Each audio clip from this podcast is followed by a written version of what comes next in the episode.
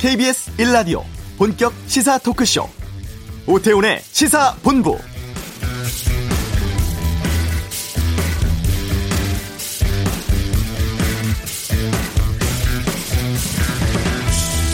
서울 성북구 사랑제일교회 관련 확진자가 오늘까지 전국적으로 670여 명으로 늘었습니다. 특히 확진자 가운데 60대 이상 고령층이 많아서 중증 환자가 생길 가능성이 높다는 점이 우려스러운데요.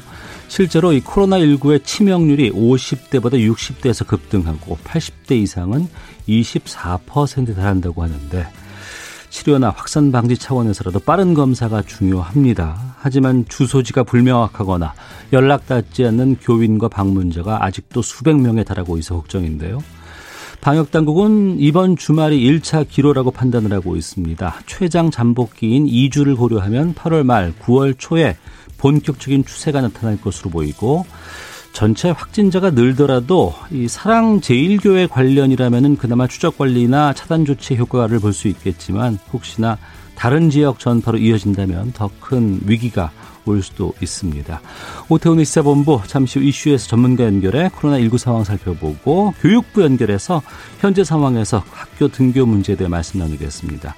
북한이 경제 목표 달성 실패를 인정했다고 하는데 이번 주 한반도 눈에서 짚어보고 2부 각설하고 정치권 강타한 광화문 집회 책임론, 통합당 김종인 비대위원장 광주 방문, 민주당 전당대회에 대한 다양한 의견 듣겠습니다. 시사본부 지금 시작합니다.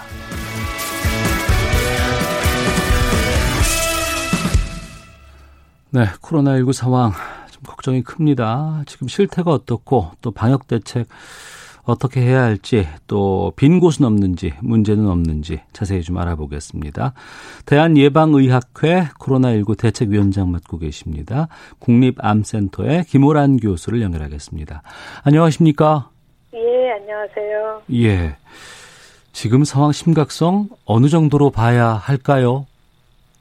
굉장히 심각한데요. 예. 우리가 지금까지 겪어왔던 코로나 사태 중에 가장 위험한 순간이 된 것 같습니다. 어, 지금까지를 다 봤을 때 가장 위험한 순간이다. 예, 그렇습니다. 예. 일부에서는 2차 대유행 대비해야 된다 이런 얘기도 나오던데 이런 것에 대한 판단 기준 같은 건 어떻습니까? 예, 우리가 사실 2단계 지금 시작했고요. 네. 어, 일부에서는 3단계 시작해야 된다라는 음. 이야기도 많이 나오고 있는데 네. 3단계는 아직까지 한 번도 해본 적이 없, 없는 강제 조항이 많이 들어가 있거든요. 네.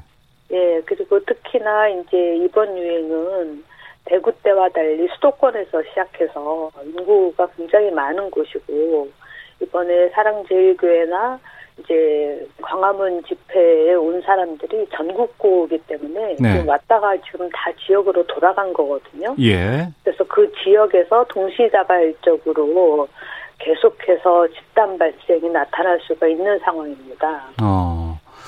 그래서라도 빨리 검사를 좀 받으셔야 될 것 같은데. 그렇죠. 지금 정부 방역 당국에서 할 수 있는 거는 예. 빨리 환자를 찾아서 음. 격리하고 접촉자를 격리하고 이거밖에 정부에서 할 수 있는 건 없고요. 네.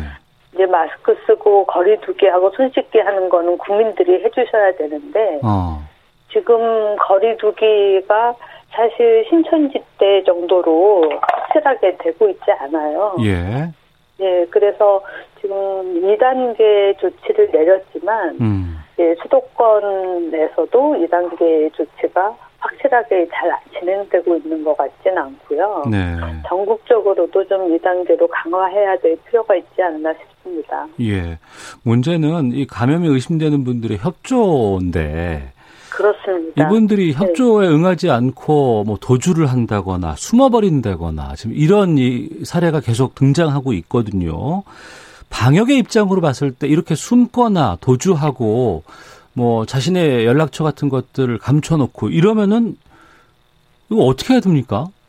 그렇죠. 이거는 사실 감염병 예방 및 관리에 관한 법률 위반입니다. 네. 그래서 300만 원 이하의 벌금이 매겨지는 거고요. 그런 상황이 이렇게 한꺼번에 많이 발생할 거를 생각하고 대처 방법을 마련하진 않았거든요. 네. 굉장히 좀 우려스러운 상황이죠. 어. 그리고 지난번에 이제 파주에 있는 그 카페에서 2층에서 집단 감염이 나왔다고 들었어요. 예, 근데 이런 걸 보면 과거 뭐 그리고 이제 뭐 지난번 대구 신천지 때나 비교해 봤을 때 감염력이 상당히 높아졌다고 하는데 바이러스가 좀 바뀌었다면서요? 예, 바이러스가 GH형인데요. 예. 이게 지금 이전 예천이나 이태원 발부터 GH형으로 바뀌었고요. 네. 어, 전염력이 뭐 6배 높다 이렇게 얘기하는데 사람에서 검사한 건 아니고 세포 실험 수준에서 봤을 때더 네. 바이러스가 빨리 잘 자라더라 하는 겁니다. 어. 그래서 전파도 더 잘 되지 않겠느냐 이렇게 유추하고 있는 거고요. 예. 그 스타벅스에서 에어컨 바람을 타고 같은 공간에 있었던 사람들이 감염된 것으로 보이는데 네. 사실 그런 식으로 공기 감염을 의심하는 사례가 중국에서도 있었습니다. 음. 레스토랑에서 에어컨 앞에 있는 앉아 있던 환자에 의해서 그 뒤에 앉아 있던 세 테이블까지 전부 다 감염됐던 사례가 있거든요. 네. 그래서 이게 에어로졸 형태로 에어컨 앞에 환자가 앉아 있다면 그 뒤에 있는 사람들까지 감염될 가능성이 있다는 것을 우리나라에서도 보여준 사례라고 할 수 있겠습니다. 네. 그럼 바이러스가 좀 변종이 됐다거나 바뀌었다고 한다 그러면 치료법이라든가 이런 것도 좀 달라져야 되나요? 지금 그 정도의 심각한 대변이는 아니고요. 예. 이제 단백질을 구성하는 아미노산 한 개가 바뀐 거거든요. 음. 그래서 그거 하나만을 타겟으로 치료제나 백신을 개발하는 것은 아니기 때문에 네. 그 정도로 크게 우려할 사항은 아니지만 계속해서 변이가 일어난다면 좀 어. 우려가 되는 거죠. 예. 그동안 잘 버텨왔고 또 뭐 경제 상황이 상당히 좀 위기였습니다만 이제 뭐 가을 되고 하면서 좀 나아지겠지라고 했던 뭐 자영업자라든가 뭐 공연계라든가 많은 분들께서 지금 더 낙담하고 있고 좀뭐 분노 단계까지도 올라가고 있다고 해서 참 걱정입니다. 하지만 또 한편으로는 아니다 이럴 때일수록 더 고삐를 줘야 된다. 3차 3단계로 격상해야 된다는 지적도 나오거든요. 그 기준은 어디에서 판단할 수 있을까요? 지금은 3단계로 올리는 기준은 2주 평균 하루에 200명 이상 네. 이렇게 올라가야 되거든요. 예. 하루에 100명 이상에서 200명까지 올라가야 되는데 지금 현재로는 그 정도는 아니고 두 어. 자리 숫자예요. 네. 세 자리 숫자까지 올라가진 않았고 그리고 한 주 안에 두 배로 증가하는 더블링이 두 번 나타나는 거 이렇게 지금 저희가 기준을 갖고 있는데 네. 그 정도는 아니지만 이제 굉장히 근접해 가고 있는 상황입니다. 어. 그래서 좀 불안한 상황이고요. 예. 그렇지만 이제 수도권만 보면 훨씬 더 그렇게 위험하고 전국적으로 보면 그 정도는 아니거든요. 예. 그래서 전국적으로는 지금 2단계 정도를 올리는 것이 적당할 것 같고 수도권은 조만간에 이번 주 말까지 지켜보고 3단계를 올릴 수도 있을 것 같습니다. 아, 그렇군요. 그 경기도에서 이번에 그 마스크 착용을 의무화하는 명령이 내려졌거든요. 예. 이게 전국적으로 좀 확대 조치가 필요하다고 보세요? 그렇죠. 마스크가 가장 중요합니다. 사실 병원에 갔을 때도 의사들도 네. 마스크 하나에 의지해서 환자들을 보잖아요. 네. 자기가 보는 환자가 감염 환자일 수도 있는데 그렇기 때문에 마스크 가장 중요하고요. 이번에도 감염된 사람들을 보면 마스크를 썼어도 제대로 안 쓰고 네. 밑으로 내려 쓰거나 턱에 걸치고 있는 사람들이 감염되고 있거든요. 어. 네, 그래서 마스크 가장 중요합니다. 예. 근데 야외에서는 마스크를 쓰다가 또 주위의 사람들 눈치도 있고 하니까 근데 네네. 또 실내 들어와서 에어컨 바람 쐬면은 그때 가서도 마스크 푸는 분들 상당히 많이 계시거든요. 예, 사실 그, 실내에서 더 써야 되죠. 예. 근데 또 네. 지금 워낙에 폭염이기 때문에 예. 에어컨 없이 살기는 쉽지 않아요. 실내에서 그렇군요. 에어컨 사용은 어떻게 됩니까? 실내에서 에어컨 때문에 한동안 저희가 논의를 많이 했었는데요. 예. 예, 에어컨 온도를 좀 낮추고 음. 바람 쐬기는 쐬지 않게 크게 바람이 많이 안 불도록 하는 것이 좋고 예. 가능하다면 에어컨을 켰어도 음. 자연 환기를 좀 시키는 것이 좋습니다. 네. 만약에 네. 자연 환기를 시키지 못하면 3시간마다 한 번씩 전체적으로 문을 열어서 환기시키는 것이 중요합니다. 네. 우리가 뭐 1월, 2월부터 계속해서 이제 코로나 상황 지금 맞고 있는데 그동안 완치된 분들도 꽤 계시잖아요. 예. 최근에 보니까 완치 이후에도 후유증이 상당히 심각하더라. 또 뭔가 흔적을 남긴다더라라는 얘기가 참 많이 나옵니다. 어떻습니까? 예, 그렇습니다. 지금 이 코로나가 혈관염을 일으키거든요. 혈관염이요? 예, 그러다 보니까 혈관이 있는 여러 장기에 문제가 음. 생깁니다. 어, 이전에 소아에서도 다발성 장기 증후군 이야기가 나왔었는데, 네. 뭐, 흔하진 않지만, 뭐, 충분히 그런 후유증 환자들이 생길 수가 있고요. 우리나라에서는 환자가 많지 않았기 때문에 사례가 몇 명 없습니다만, 유럽이나 미국에서는 굉장히 그런 사례가 많았고, 네. 그런 혈관염 때문에 뭐 다리를 절단한다든가 이런 경우들도 보고가 되고 있거든요. 어. 그러다 보니까 우리나라에서는 몇몇 사례 보고만 있지만 환자 입장에서는 굉장히 힘든 거죠. 여러 장기에 문제가 생기니까요. 예. 갑작스럽게 지금 환자들이 늘고 있어서 이 병상 가동률은 지금 괜찮은가요? 지금 일반 병상은 그동안 좀 이런저런 대책을 세워서 확보를 했습니다만 문제는 중환자실입니다. 네. 중환자실은 빠르게 늘리기도 어렵고 음. 병실을 늘렸다 하더라도 거기서 일할 의료진이 충분히 교육이 되고 준비가 돼야 되는데 아직 그런 부분이 좀 많이 부족하거든요. 네. 그래서 지금 노인 환자들이 많이 나오고 있는데 어. 중환자실에 다 들어가기가 어려울 상황이 될 수 있습니다. 예. 병상도 그렇고 또 이제 뭐 내일 또 이후에 다음 주에 대한의사협회라든가 이 총파업 지금 가행하겠다는 얘기들 계속 나오고 있거든요. 이건 어떨까요? 예, 그렇습니다. 어떤 직종이든지 주장을 할 수 있고 그 주장을 하는 어, 방법 중에 파업을 할 수도 있지만 지금 상황에서 의협에서 파업하는 것이 국민들 지지를 받기는 좀 어려울 것 같습니다. 네. 더군다나 이제 의사 숫자를 증원하는 거에 대해서 의협이 반대하고 있는데 파업을 하고 있다면 국민들이 병원에 갔을 때 그 현장에서 의료진이 부족한 거를 더 느끼게 될 것 같거든요. 예. 예, 그렇다고 한다면 국민들은 오히려 더 반대할 가능성이 큽니다. 음, 알겠습니다. 정부는 이번 주말을 좀 분수령으로 보고 있는 것 같은데 국민께 좀 끝으로 뭐 당부 말씀 있으시면 좀 해주시죠. 예, 우리가 그동안 수차례 들어왔지만 알면서도 잘 지켜지지 않습니다. 마스크 쓰기나 손 씻기나 거리두기 확실하게 지켜주시고 사람 많은 곳, 환기 안 되는 곳에 오래 머무르는 것은 꼭 피하셔야 되겠습니다. 네, 알겠습니다. 말씀 고맙습니다. 예, 감사합니다. 네, 아, 국립암센터 김호란 교수 연결해서 말씀 들었고요.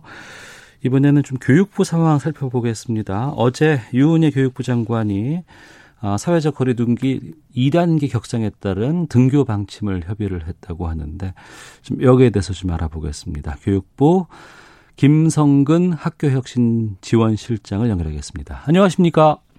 예, 안녕하세요. 예. 뭐, 아, 계약 문제 여러 가지 어려움들 때 인터뷰 저희가 좀 요청드렸었고, 상황이 좋아지면 다시 모시겠다고 했는데, 안 좋아질 때 다시 또 모셔서 죄송합니다. 이게 참. 예, 저희도 저기 좀 그 아이들에게 좀 더 안전한 상황이 되면 좋겠는데 저희도 되게 좀 안타깝습니다. 네. 1학기 때 온라인 수업 위주로 다 활동을 했었는데, 등교 수업 못하고, 2학기도 지금 등교는 어려워진 건가요? 1학기 때 사실 이제 그 5월 이전에는 그 이제 원격 수업 위주로 좀 진행이 됐지만 네. 그 이후로는 이제 원격 수업과 등교 수업이 병행되는 형태로 갔고요. 예. 어, 지금 이제 지난 15일 날 중대본에서 일단 수도권에 대한 사회적 거리두기 2단계로 격상을 시켰기 때문에 네. 교육부는 지난 그 일요일인 16일 날 음. 수도권 거리, 거리두기 2단계 격상에 따른 그 학교 후속 조치를 발표를 했습니다. 예. 어, 그 내용을 보면 일단 수도권하고 이제 부산도 같이 하기로 했고요. 음. 그래서 어 고등학교는 3분의 2 그리고 이제 나머지는 3분의 1 정도 선에서 이제 학교 밀집도를 네, 네. 일단 좀 낮추는 것으로 조치가 나갔고 어. 나머지 지역도 이제 기본적으로 어 3분의 2 선을 좀 지키기로 예. 그렇게 이야기가 됐습니다. 어. 그리고 지금 이제 확진자가 발생하고 있는 서울 성북 지역구나 이제 그 강 강북, 성북, 용인, 네. 양평 그리고 부산, 경기 파주 이제 이런 그, 그 집중 지역들은 이제 곧바로 학생들을 등교시키지 않고 일정 기간 그 아마 다음 주 정도까지 원격 수업 상태로 좀 가기로 했고 네. 어 하여튼 그런 조치들을 이제 그 적극 대응을 하고 있는 상태입니다. 네. 그러니까 학생들의 밀집도를 줄이기 위해서, 그러니까 전교생의 3분의 1, 3분의 2 등교, 이렇게 지금 나눈다는 거 아니겠습니까? 예, 예. 그런데. 이게 숫자만 좀 교육부에서 제시해 놓고 좀 실효성 있는 방안을 내놓지 못하고 있지 않냐라는 비판도 있던데. 예, 근데 이제 이게 지금 사실 그 지금 코로나19 방역에서 강- 굉장히 중요한 부분이 네. 그 거리두기입니다. 예. 이제 학생들이 많이 들어가게 되면 그 점심 식사 자체도 이제 아이들이 굉장히 밀집되게 되고 안 그러면 그 차질이 좀 생기게 되고 음. 그다음에 화장실 사용하는 거라든지 쉬는 시간에 이렇게 몰리는 정도라든지 선생님들이 이제 기본적으로 아이들을 케어할 수 있는 정도의 선이나 네. 이런 것들이 전체적으로 굉장히 좀 그 중요한 것 중에 하나가 학교 내 밀집도를 일단 좀 낮추는 부분들입니다. 어. 그리고 이제 나머지 교육부는 그 지난 8월 11일 날 이야기 때도 저희는 여전히 좀 그 위험한 상황들이 가능할 수 있다고 봤기 때문에 네. 어 방역 안전망 그리고 이제 학습에 대한 좀 문제들 돌봄에 대한 문제들을 하는 방역 학습 돌봄 안전망에 대한 교육 안전망 강화 방안을 좀 발표를 한 적이 있고요. 그리고 지난 한 달 동안 교육부총리께서 이제 시도 교육감님들과 한 네 차례 정도 어 권역을 돌면서 좀 집중 토의를 하고 예. 아이들의 교육 격차 문제나 방역 문제나 이제 이런 음. 문제들에 대해 가지고 집중 그 협의를 하고 그 내용들이 발표된 바 있습니다. 네. 그 교육 격차 지금 말씀해 주셨는데요. 예. 온라인 수업을 이제 1학기 때 해 보니까 예. 어, 좀 학생들의 학습 격차가 너무 벌어지는 거 아니냐. 또 학원 다니는 사람들은 계속해서 또 옆에서 챙겨주는 사람이 있는 사람들은 수업을 좀 따라가곤 있지만 그렇지 않은 학생 같은 경우에는 거의 그냥 방치되고 있다라는 뭐 지적들도 나오고 있는데 이 부분은 어떻게 좀 해결할 수 있는 방안 없을까요? 예, 이제 뭐 그 구체적인 데이터가 이제 저희들도 아직까지 연구 중에 있고요. 네. 실제로 이제 어느 정도의 격차가 벌어졌는지에 대해서는 어 일정 정도 시간이 좀 지난 다음에 어 판단을 할 수 있을 것 같습니다. 음. 근데 지난 6월 실시한 수능 모의 평가가 이제 대부분의 과목은 상대 평가이기 때문에 크게 드러나지가 않고요. 네. 영어가 절대 평가라서 이제 그 그걸 가지고 언론에서도 많이 이야기가 됐죠. 네. 근데 거기 보면 전체적으로 다 이렇게 성적이 떨어지는 게 아니라 음. 그이 자기 주도성이 있는 아이들 그러니까 스스로 학습 능력이 있거나 뭔가 좀 목적 의식이 있거나 하는 네네. 애들은 어. 사실은 성적이 조금 올라간 경우들이 있고 예. 그 다음에 좀 자기 주도성이 없거나 좀 목적이 좀 상실됐거나 주변에서 아까 이제 그 사회자께서 말씀하신 것처럼 그 누가 케어하지 못하거나 하는 경우는 사실은 하위권으로 좀 떨어지는 음. 그 중간층이 조금 약해지는 것 아닌가 하는 분석들이 계속 좀 있어 왔습니다. 네. 근데 이제 이 부분에서 실제적으로 뭐 장기적으로는 아이들이 어떻게 좀 자기 미래에 대한 어. 그 스스로의 진로 비전과 그다음에 목적 의식을 가지고 자기 주도성을 좀 발휘할 수 있을 것인가 하는 좀 장기적인 교육적 과제는 저희들이 좀 그 길게 좀 잡고 가야 되고요. 예. 우선 지금 말씀하신 것처럼 그 케어가 덜 되거나 안 그러면 성적이 하위권으로 떨어져 있는 이 기초학력이 좀 그 좀 낮은 아이들에 대한 지원들을 어떻게 할 건가에 대해서 저희가 집중적으로 좀 맞추고 있습니다. 알겠습니다. 어 그래서 일단 이제 그 고등학교 같은 경우는 가능하면 수석 교사들이나 안 그러면 이제 선생님들이 네. 중하위권 고교생들의 1대1 온 오프라인 맞춤형 좀 컨설팅이 가능할 수 있도록 지금 어 계획들을 세우고 있고요. 어. 그다음에 인공지능 그 AI 수학이나 이제 이런 것들이 지금 좀 개발돼서 배포되고 있습니다. 네. 어 9월 초면 다 배부될 건데 이게 아이들이 실질적으로 이제 컴퓨터 상에서 스스로 진단하고 스스로 학습들을 좀 할 수 있는 부분들이라서 음. 그런 것들 그다음에 이제 저소득층 아이들이나 안 그러면 스마트 기기를 잘 사용하기가 좀 어려운 네네. 그 이 디지털 좀그 그 문맹을 좀 해결하기 위해 가지고 예. 어 저희들이 한 2천 명 정도 멘토들을 좀 그 단기 고용을 해서 음. 아이들을 좀 지원하려고 그렇게 좀 지원책을 또 세우고 있기도 합니다. 좀. 더 노력을 하겠습니다. 예, 예. 시간이 많이 없어서요. 예, 몇 가지 예. 좀 짧게 좀 여쭤보겠습니다. 예. 이번에 수능은 그냥 그대로 진행되는 겁니까? 12월 3일에? 예, 예, 11월 3일. 12월 3일 이죠? 예, 12월 3일입니다. 예, 예. 2주, 원래보다 2주 늦춰진 상태죠. 음. 그대로 갑니다. 예. 현재 뭐 학생부 전형 마감이라든가 이런 것들은 별 문제가 없습니까? 지금 일단 1학기 때도 예. 이제 나머지 학생들은 blended learning을 계속 해왔지만 음. 그 이제 고3 학생들 같은 경우는 거의 대부분이 매일 등교를 좀 해왔고요. 네. 지금 현재 상태도 이제 고3은 최우선적으로 아마 이렇게 수시 일정이 좀 마무리될 때까지는 거의 매일, 매일 등교가 될 것 같습니다. 네. 걱정스러운 것은 지금 예. 혹시라도 지금 상황이 안 좋아져서 3단계로 거리두기가 강화된다, 가- 강화될 수도 있다고 하는데 그렇게 되면은 이것도 달라질 수 있는 건가요? 지금 이제 3단계로 가도 예. 저희들은 지금 기본적으로 학습과 관련된 부분들은 원격 수업으로 좀 전환해서 아. 가게 될 거고요. 예. 그래서 수업이 수업 일정과 관련된 부분들은 큰 차질이 없는데 음. 어 다만 이제 아이들이 대면 대면 수업이 어느 정도 좀 필요한 부분들에 대한 저학년 초등 저학년들이나 네. 그안 그러면 정말 아까 사회자께서 말씀하신 케어가 좀 필요한 아이들에게 대한 집중적인 지원 같은 것들이 네. 좀 약해질까봐 그런 게 걱정입니다. 음. 큰 변화는 없을 거라고 생각을 합니다. 알겠습니다. 저희가 예. 오늘 많은 시간을 저희가 준비하지 못해서요. 다음에 좀 저희가 예. 또 질문이 더 있으면 더 여쭤보도록 하겠습니다. 예. 오늘 말씀 고맙습니다. 예, 수고하십시오. 예, 고맙습니다. 교육부 김성근 학교혁신지원실장 연결해서 말씀드렸습니다. 이 시각 교통 상황 확인하고 헤드라인 뉴스 듣고 오겠습니다. 교통정보센터 공인희 리포터입니다. 네, 이 시각 교통정보입니다. 고속도로는 오늘도 작업을 하는 곳- 곳이 많고요. 폭염 속에 사고와 고장난 차 소식도 줄을 잇고 있습니다. 익산 장구고속, 장수고속도로 장수 쪽 소양 부근 2차로에서 사고를 처리 중이고 중앙고속도로 춘천 방향 의성 부근의 사고는 정리됐지만 일대 1차로 막고 작업 중이라 부근 서행합니다.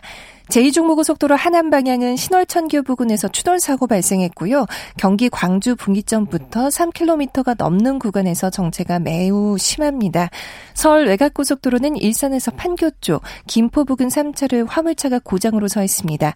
이후 개항에서 송내까지 더디고 시흥 요금소 부근은 두 개 차로 막고 있던 화물차 사고 차량 현재 4차로에서 정리 중이지만 2km 구간 여파를 받습니다. 서울 양양고속도로 양양 쪽 덕소 3패에서 남양주 요금소까지도 더디고요. 서정 부근 3차로에는 고장난 차가 서 있어서 2km 구간 지나기 어렵습니다.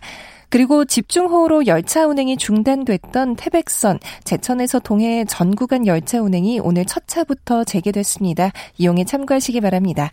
KBS 교통정보센터였습니다. 국내 코로나19 신규 확진자가 어제 하루 288명 추가로 확인됐습니다. 국내 발생 사례는 276명이고 최근 일주일간 발생한 확진자 수는 1,500명을 넘어섰습니다. 정부가 광복절 집회와 사랑제일 교회를 코로나19 방역에서 가장 큰 위험 요소로 보고 감염 사실 확인을 위한 적극적인 진단 검사를 다시 한번 강조했습니다. 광화문 집회 관련 확진자는 53명 확인됐습니다. 정부가 병상 확보 등을 위해 지자체별로 달랐던 병상 배정 기준을 통일하기로 했습니다. 또 최근 SNS를 통해 퍼진 수도권 거리두기를 3단계로 격상할 계획이라는 소식은 사실이 아니라며 코로나19 관련 가짜 뉴스에 주의를 요청했습니다. 이재명 경기도지사는 오늘 오전 코로나19 확산과 관련해 기자회견을 내고 지금까지 겪어보지 못한 쓰나미급 대충격의 새로운 국면이 시작될 것이라며 의료 전문인의 지원을 요청했습니다. 지금까지 헤드라인 뉴스 정원 나였습니다.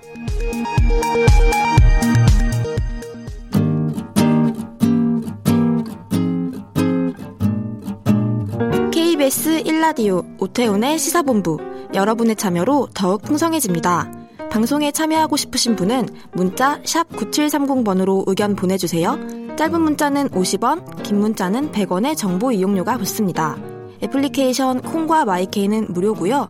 시사본부는 팟캐스트와 콩, KBS 홈페이지를 통해 언제나 다시 들으실 수 있습니다. 많은 참여 부탁드려요. 네, 한 주간의 한반도 정세를 분석하는 시간입니다. 이번 주 한반도는 김형석 전 통일부 차관을 연결하겠습니다. 안녕하십니까? 네, 안녕하십니까? 예, 북한이 어제 노동당 전원 회의를 열었고 이 자리에서 내년 1월에 제8차 네. 당대회를 소집하기로 결정을 했다고 하는데 네. 당대회가 5년마다 열리는 행사라고 하는데 중요한 건가 봐요? 그렇죠. 이제 북한은 특성상 노동당에 의해서 이제 어, 중요 사항을 결정하고 그 방향으로 움직입니다. 네. 그래서 이제 그 당에서 이제 의사를 최고로 결정하는 이제 그 기관이 네. 이제 당대가 되겠습니다. 그래서 내년 1월에 8차 당 대회를 한다는 것은 이제 북한이 앞으로 어떠한 목표나 방향을 가지고 이제 움직일 거냐 이런 음. 부분을 이제 결정하겠다라는 의미죠. 네. 네. 시기를 보니까 내년 5월에 열리는 게 맞다고 하는데 넉 달을 앞당긴 것 같다.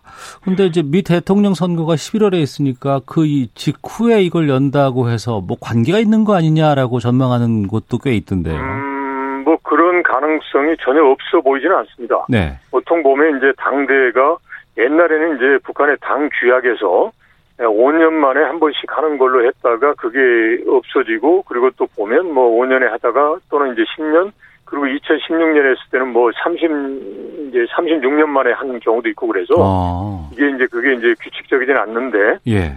그러면 이제 지금 이번에 김정은 위원장이 당 중심으로 하고 뭘 이걸 좀 정기적으로 하자라는 거니까 예. 그런 개념에서 본다면 그 이전 당대가 16년에 있었으니까 이제 5년의 시점이 맞기는 맞는 거죠. 네. 그리고 5월에 있었으니까 이제 내년 5월에 하는 게 이제 자연스러운데 1월로 했, 다는 것은 왜 그럴까? 그러면 우선은 아무래도 이제 지금 말씀하신 대로 미국 대선이 어 11월에 있고 네. 그러면 아무래도 북한이 생각할 때 주변 환경이 정리가 된다는 거죠. 네. 네.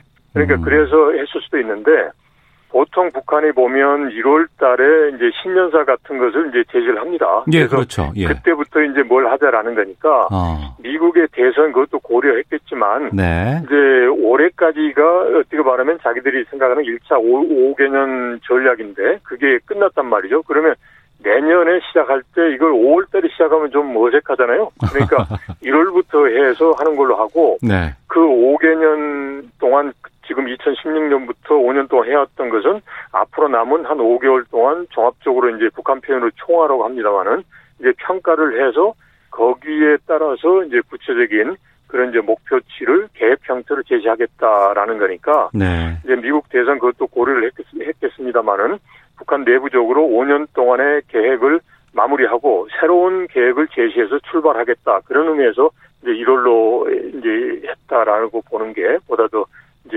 중심이 어 쏠려 있다라고 할 수 있겠습니다. 네. 네. 어제 회의에서 이게 나왔어요. 경제 네. 성장 목표 미달된 거 인정한다. 이렇게 네. 공식적으로 네. 인정을 했다는 게 나왔는데 네. 북한에서 이런 거 인정하는 게 흔한 일은 아니죠. 흔하지 는 않죠. 그런데 이제 김정은 위원장 들어와서는 네. 이제 그걸 많이 했습니다. 그러니까 이제 과거로부터 눈과 귀가 멀었다. 그리고 뭐 선대의 정책이 잘못됐다. 그리고 또 예를 들어서 특 특정 시설을 하면 왜 이런 걸 제대로 못하냐 그러면서 관계자들 질책도 하고 네. 이랬단 말이죠. 그래서 이렇게 잘못됐다 실수다라는 걸 인정하는 것은 김정은 위원장 시대 때는 이게 뭐 아주 이례적이거나 좀 약간 특이한 건 아닌 것 같아요. 이건 음. 이제 좀 솔직하다는 거고. 그리고 지금 보면 누가 보더라도 북한 내부적으로 보면 지금 상황이 어려운 상황 아닙니까? 네. 근데 이걸 마치 뭐 잘 되고 있다라고 말하기 어려운 거고. 어. 그리고 마침 지금 상황이 김정은 위원장의 리더십의 잘못이다라고 이제 이야기하기 하기 좋은 상황이 아니라 음. 국제사회 제재가 되고 있고 코로나가 있고 그다음에 또 이제 수해까지 겹쳤다. 그럼 네네. 누가 보더라도 이거는 리더십의 문제가 아니라 이제 외부 요인의 문제다라고 생각할 거란 말이죠. 어. 이럴 때 과감히 잘못된 것은 털어버리는 거죠. 좋게 말하면. 예. 이렇게 말씀드리면 이런 외부적 요인에 의해서 잘못된 건 잘못됐다라고 하고 여기서 이제 내년부터 새롭게 출발하자라고 하면서 내부를 이제 좀 다독이고 이제 단계심을 고치하는 게 김정은 위원장 입장에서 보면 이제 적절한 접근이라고 볼 수 있는 거죠. 네. 그 질문 드려볼게요. 그 네. 외부적인 요인 때문에 북한의 경제 상황이라든가 여러 가지 지금 입장이 좋지 않은데. 네. 뭐 우리라든가 아니면 국제사회에서 인도적인 지원은 하겠다고 계속 하고 있는데 그 전혀 그렇죠. 받지 않고 있고, 있거든요. 네네. 왜 그렇다고 보세요? 우선은 일단 이제 코로나 19라는 게 팬데믹 현상이고 지금 보면 이제 제 이제 두 번째 그 파동이 이제 이루어질 것이다 이런 뭐 예상도 있는 거 아닙니까? 네. 북한의 입장에서는 그게 전염병에 대해서 대응할 수 있는 능력이 없거든요. 네. 이제, 이제 비록 외부적으로는 확진돼 없다고 하지만 그래서 그게 가장 큰 요인인 것 같아요. 그러니까 음. 이제 경제가 어렵고라는 것은 뭐 어떻게 보면 이제 그럭저럭 버텨나갈 수는 있단 말이죠. 그런데 외부로부터의 전염병이 유입되면 이건 속수무책으로 당하는 거고 이거는 걷잡을 수 없기 때문에 외부의 지원을 섣불리 받아가지고 그런 과정에서 이제 그런 지난번에 이제 그 개성의 탈북자 문제도 있었습니다만은 네. 내부로부터 그런 전염병이 유입되면 걷잡을 수 없는 상황으로 가기 때문에 일단은 이제 외부의 지원 그런 움직임이 있다고 하더라도 철저히 격리하겠다. 그리고 발표한 걸 보면 이제 그 국가 비상 방역 체계를 보다 철저히 강화한다라고 하면서 그 밑에 이제 외부로부터의 국경 이걸 다 폐쇄한다라는 거란 말이죠. 예. 그러니까 전면의 외부 지원은 우리가 안 하겠다라는 게 아니라 어. 국가 비상 방역 체계를 강화하고 그러한 맥락 하에서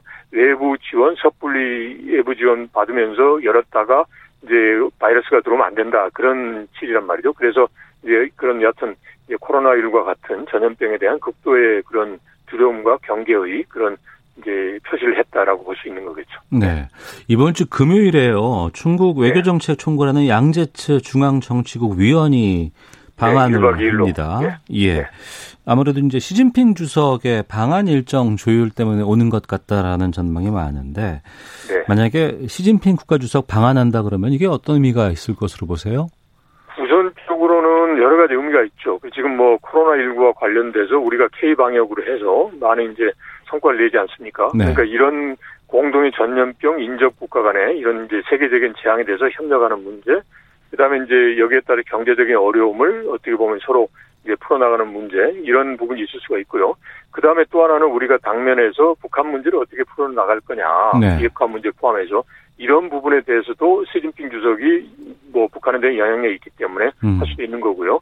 그리고 이제 또 하나는 더 큰 틀에서 보면 지금 이제 미국과 그다음에 중국 간에 그런 여러 가지 힘겨루기 상황이 있습니다. 네. 그런 상황에서 이제 우리가 어떻게 이제 스탠스를 잡아야 되느냐라는 게 중요한데 지금 이제 일부에서 우려하는 것처럼 우리가 미국과 중국 사이에서 소위 이쪽 편을 들으냐 저쪽 편을 들으냐 이렇게 하다가 이제 국익에 이제 손상이 있거나 여러 가지 어려움이 있을 수 있다라는 그런 이제 우려도 많이 하잖아요. 네. 이런 걸 염두에 두고서 이제 시진핑 주석하고 그러한 이제 문제에 휘말리지 않으면서 이제 우리의 국익과 그다음 우리의 발전에 이제 동의될 수 있는 그런 쪽에 그 협의를 할 수 있는 하나의 큰 이제 그 계기가 될 수 있는 거죠. 당연히 네. 이제 시진핑 주석도 이제 다른 목적을 가지고 이제 방안을 할 수 있겠지만 음. 우리 입장에서는 그렇게 활용할 수 있는 거죠. 예. 시진핑 주석 방안 북한 쪽에서 상당히 좀 신경 쓸 것 같아요. 아무래도 신경을 쓰는데 지금은 이제 북한이 봤을 때 시진핑 주석이 이제 북한의 그런 그 입장에 배치되게 어 우리 한국에 영향을 미칠 것이다라고 생각은 하지 않을 것 같아요. 어. 그래서 예를 들어서 만약에 이제 시진핑 주석 이전에 중국 정부하고 북한하고는 사이가 안 좋았거든요. 예, 예, 그래서 예. 그때라면 모르지만 지금은 같은 입장이기 때문에 그렇게 크게 북한이 우려하지 않을 것 같습니다. 알겠습니다. 김영석 전 통일부 차관과 함께했습니다. 말씀 고맙습니다. 네, 고맙습니다. 예, 잠시 후 2부 각설하고로 돌아오겠습니다.